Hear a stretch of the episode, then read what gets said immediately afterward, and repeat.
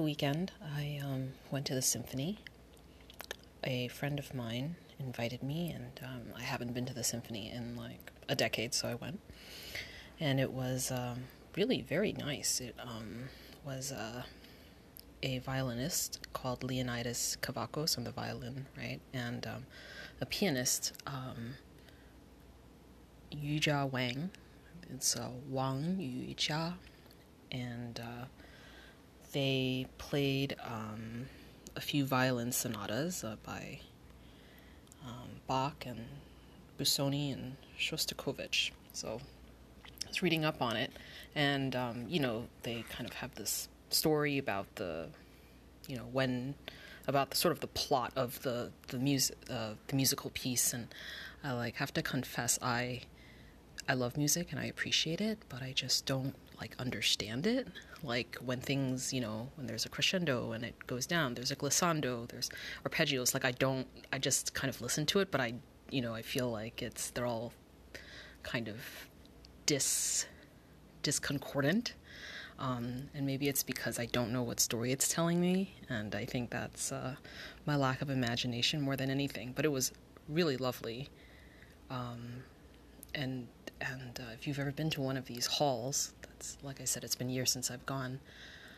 Um, you know, it's the acoustics are sort of so like kind of fine tuned that that the minute someone like shifts, you know, like everyone can hear it. It's very disorienting, and so everybody's just like absorbed into the mind hive of like this pianist and this violinist, and it's um, it's a very lovely experience. Um, so I thought that for today's poem, I would read. Um, oh, I wanted to mention one more thing: is that I really like the idea of playing. You know, they these were very talented musicians playing things that people had written years ago, and so you know that tradition is very centuries ago.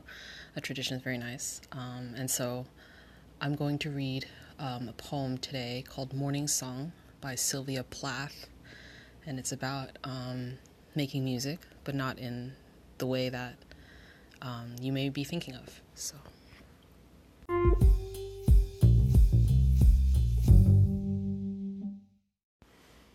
Morning Song Love set you going like a fat gold watch. The midwife slapped your foot soles, and your bald cry took its place among the elements. Our voices echo, magnifying your arrival new statue.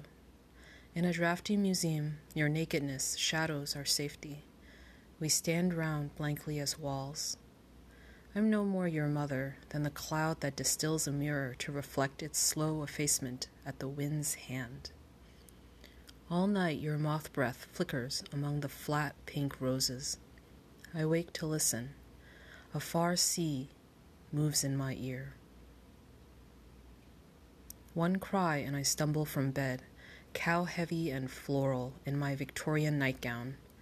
Your mouth opens clean as a cat's. The window square whitens and swallows its dull stars. And now you try your handful of notes. The clear vowels rise like balloons.